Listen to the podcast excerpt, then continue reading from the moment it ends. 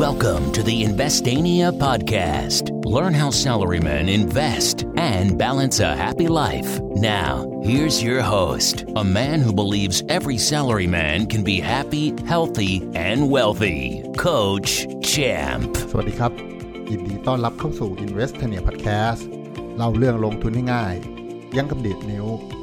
คุณอยู่กับผม โค้ชแชมป์ทัชยพงษ์ดำเนินธรรมเจ้าของ Facebook Fanpage Investania ครับ วันนี้ EP ที่ 317 นะครับ เราจะคุยกันในหัวข้อที่ว่า วิธีวัดผลกำไรหุ้น บนแอป Streaming Pro นะครับ ก็จริงๆต้องบอกว่าคำถามนี่ยมาจากทางบ้านนะครับ มาจากทางบ้านเราเห็นว่าเป็นประโยชน์ก็เลยเอามาแชร์ให้พวกเราฟังกันด้วยเลยนะครับ ตัวแอปพลิเคชัน Streaming Pro เนี่ย เอ่อ วกเราน่าจะคุ้นเคยกันดีสำหรับคนที่เริ่มลงทุนในหุ้นแล้วเพราะมันคือแอปพลิเคชันบนโทรศัพท์หรือบนคอมพิวเตอร์ที่เอาไว้ ไว้ซื้อขายหุ้นนั่นแหละนะครับ ทีนี้มันก็จะมีการบันทึกผล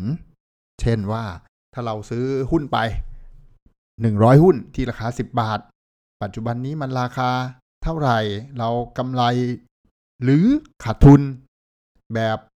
ยังไม่ยังไม่ยังไม่ realistic นะเป็นตัวเลขนะครับ หรือว่าพอเราซื้อมาเสร็จเราขายไปแล้ว มันก็จะมีกำไรหรือขาดทุนแบบแท้ๆนะเป็นของแท้ แล้วเศษหุ้นที่เหลืออยู่ในพอร์ตอะไรยังไง มันก็จะคำนวณ ทีนี้มันมีปัญหานิดหนึ่งเวลาเราซื้อซื้อขายขายบ่อยๆอะฮะเราไม่ได้แบบว่าซื้อพันหุ้นแล้วก็ขายพันหุ้นอะถ้าเป็นแบบเนี้ยอะมันก็ชัดเจนนะ มันก็บันทึกถูกต้องนะครับ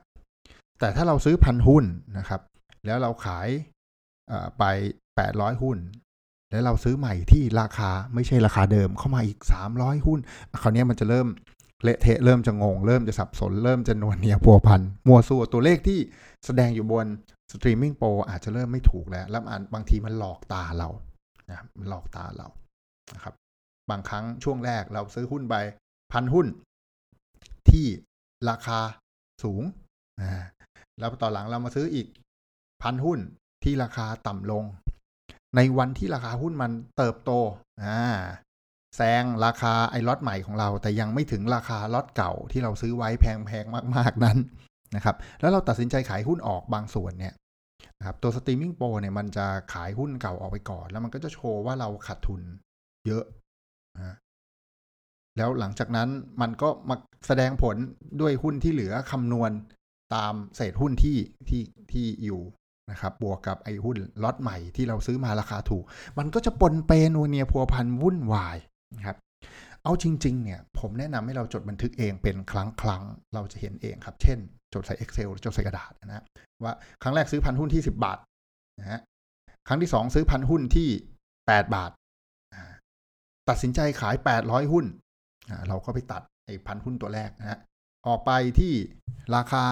9 บาทขาดทุนถูกไหมเพราะเราซื้อมา 10 บาทถูกไหมเราลงบันทึกแบบนี้เองครับ เราจะได้ความแม่นยำถูกต้องมากกว่าการดูบน Streaming Pro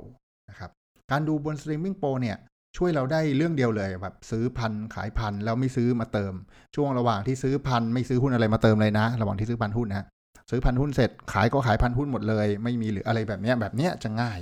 จะจะจะใช้ได้ ซึ่งจริงๆ มันก็ไม่ค่อยเกิดเหตุการณ์แบบนี้ บ่อยนักหรอกครับ เพราะว่าวันที่เราลงทุนระยะยาวไปเรื่อยๆเนี่ยมันจะมีเศษหุ้นมีสะสมมีขาย ไม่ได้ทั้งหมดมีขายบางส่วนมีอะไรอย่างเงี้ยฮะก็ลำบากไม่แนะนำแนะนำให้จดแยก ทีนี้มันมีอีกวิธีหนึ่งมีวิธีหนึ่งครับ ซึ่งอะผมก็ใช้เหมือนกันนะฮะก็ใช้ Streaming Pro แต่ว่าความยุ่งยากก็จะน้อยลงหน่อยนะฮะสิ่งที่ยุ่งจริง ๆสำหรับผมก็คือการทำให้ต้นทุนเราเป็น เป็นเลขกลมๆนะพอเป็นเลขกลมๆ แล้วมันคำนวณง่าย เช่น สมมุติว่าเราลงทุนใน Streaming Pro ไวลงทุนหุ้นนะซื้อเอาโอนเงินใน Streaming Pro ไปแปดพันเพื่อไปซื้อหุ้น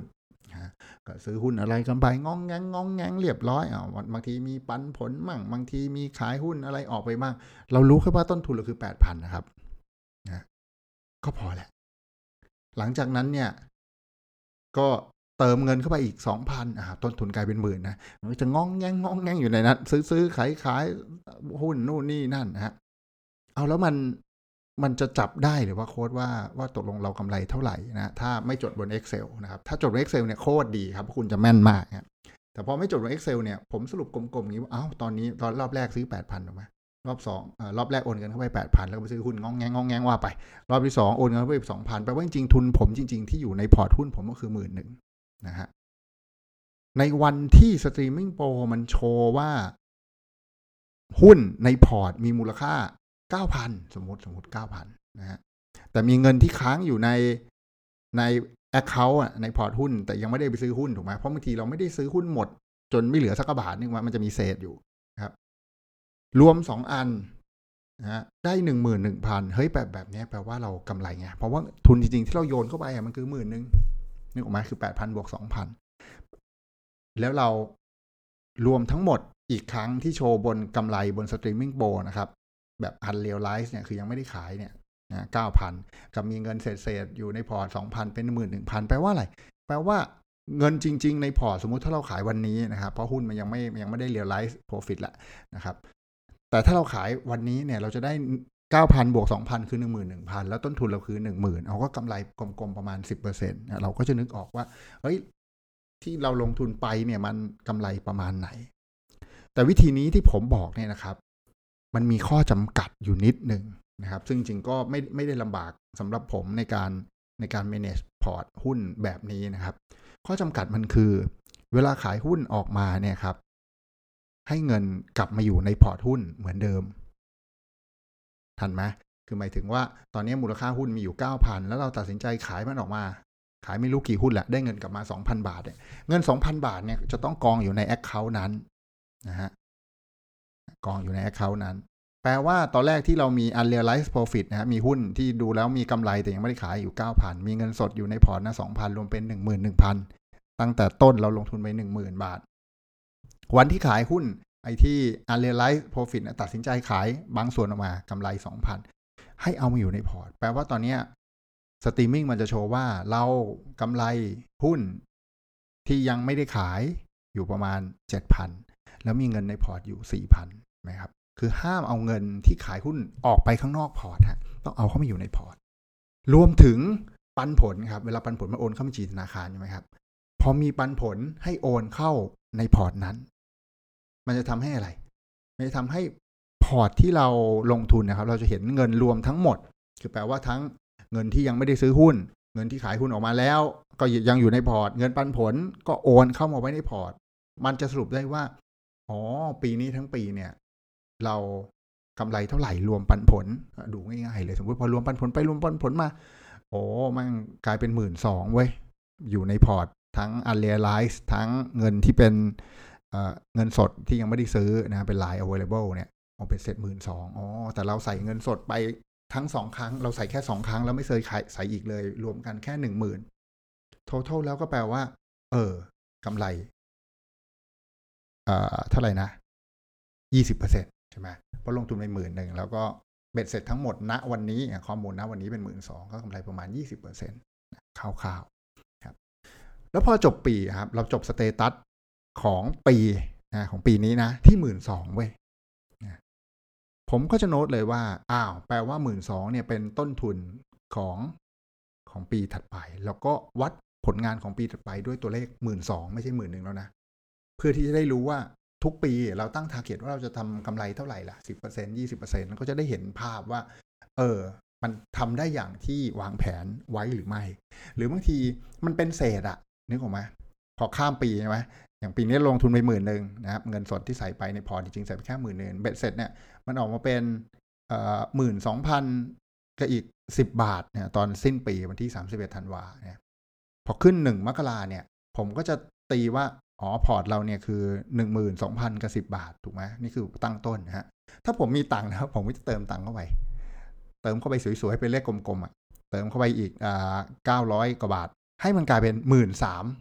แล้วผมก็บอกว่าผมตั้งต้นปีใหม่ด้วยเงินในพอร์ตเนี่ยหมื่นสามระหว่างทางได้โบนัสได้เงินเดือนได้อะไรเงินเก็บมาอะไรเงี้ยก็เติมเติมแล้วก็จดไว้ว่าจากหมื่นสามเป็นเท่าไหร่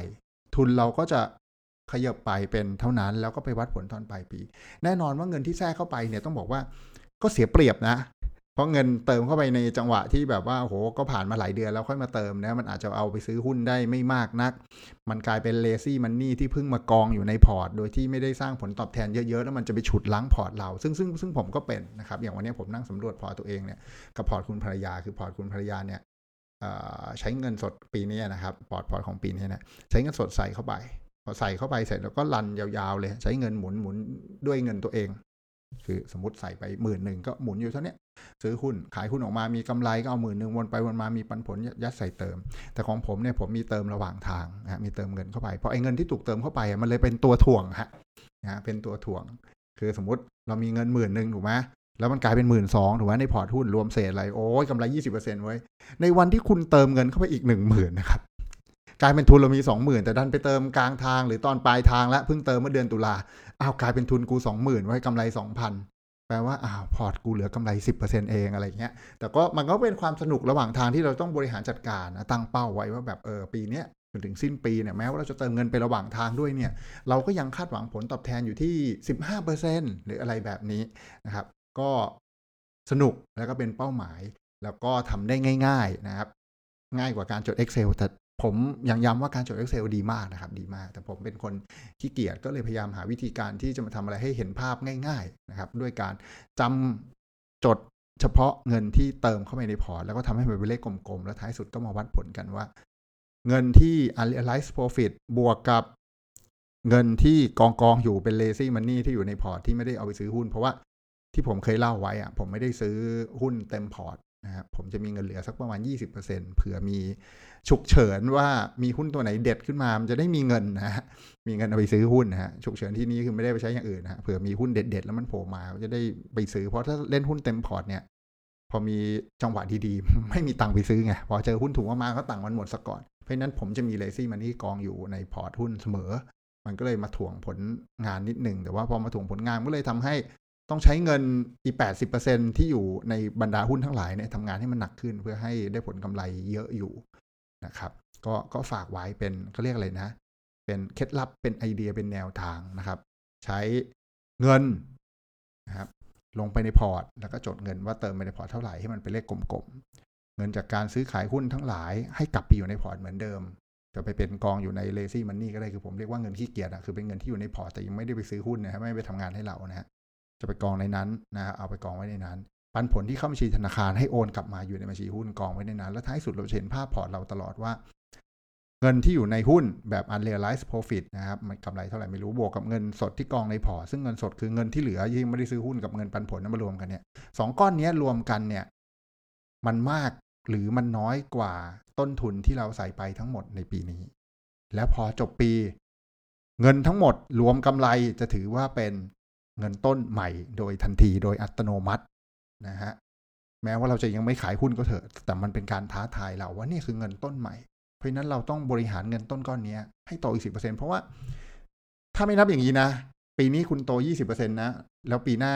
คุณก็หันมาดูเลขเดิม เอ้ย ทุนกูมีหมื่นหนึ่งตอนนี้เป็นหมื่นสองโตยี่สิบเปอร์เซ็นเท่าเดิมเลยจริงๆ ไม่นะ คือคุณไม่ได้โตเลยเพราะมันหมื่นสองปีนี้แล้วมันไปหมื่นสองปีหน้าถูกไหมถ้าจะโตยี่สิบเปอร์เซ็นต์ว่าหมื่นสองปีนี้จบแล้วคุณโตยี่สิบเปอร์เซ็นจริง แต่พอต้นมกราปีหน้าเนี่ยเงินตั้งต้นคุณต้องเป็นหมื่นสองแล้วถ้าคุณจะโตยี่สิบเปอร์เซ็นคุณจะได้ต้องทำปลายปีให้ได้เป็นเป็นหมื่นสี่ something อะหมื่นห้าอะไรเงี้ยถึงจะโตยี่สิบเปอร์เซ็นจากเงินหมื่นสองนะฮะพอจะ เห็นภาพนะถ้าไม่เข้าใจงงๆ ก็อาจจะฟังพอดแคสต์อีกรอบหนึ่ง หรือถ้างงสุดๆ โค้ชแม่งพูดเร็วนึกไม่ออก เพราะเพราะว่านี่เป็นข้อเสียของพอดแคสต์นะครับว่ามันไม่ได้ขีดเขียนอะไรบนกระดานให้เราเห็น ก็สามารถทักทายมาที่ LINE ID โค้ชแชมป์นะครับ LINE ID แอดโค้ชแชมป์มีตัว at sign อยู่ข้างหน้าก่อน LINE ID นะครับ search แอดโค้ชแชมป์แล้วก็ทักทายเข้ามาสอบถามให้โค้ชช่วยอธิบายหน่อยงงอะไรเงี้ยก็ผมตอบทุกคำถามนะครับ บางทีอาจจะช้าหน่อยเท่านั้นเอง หวังว่าเรื่องราวในวันนี้จะเป็นประโยชน์กับพวกเราไม่มากก็น้อยนะครับ ก็ อย่าลืมกด subscribe กดแชร์เพื่อนที่ทำงานได้ฟังเรื่องราวสนุกๆไปพร้อมๆ กัน แล้วพบกัน EP หน้าสำหรับวันนี้ขอบคุณทุกคนที่ติดตาม Invest ใน Podcast แล้วพบกันใหม่ สวัสดีครับ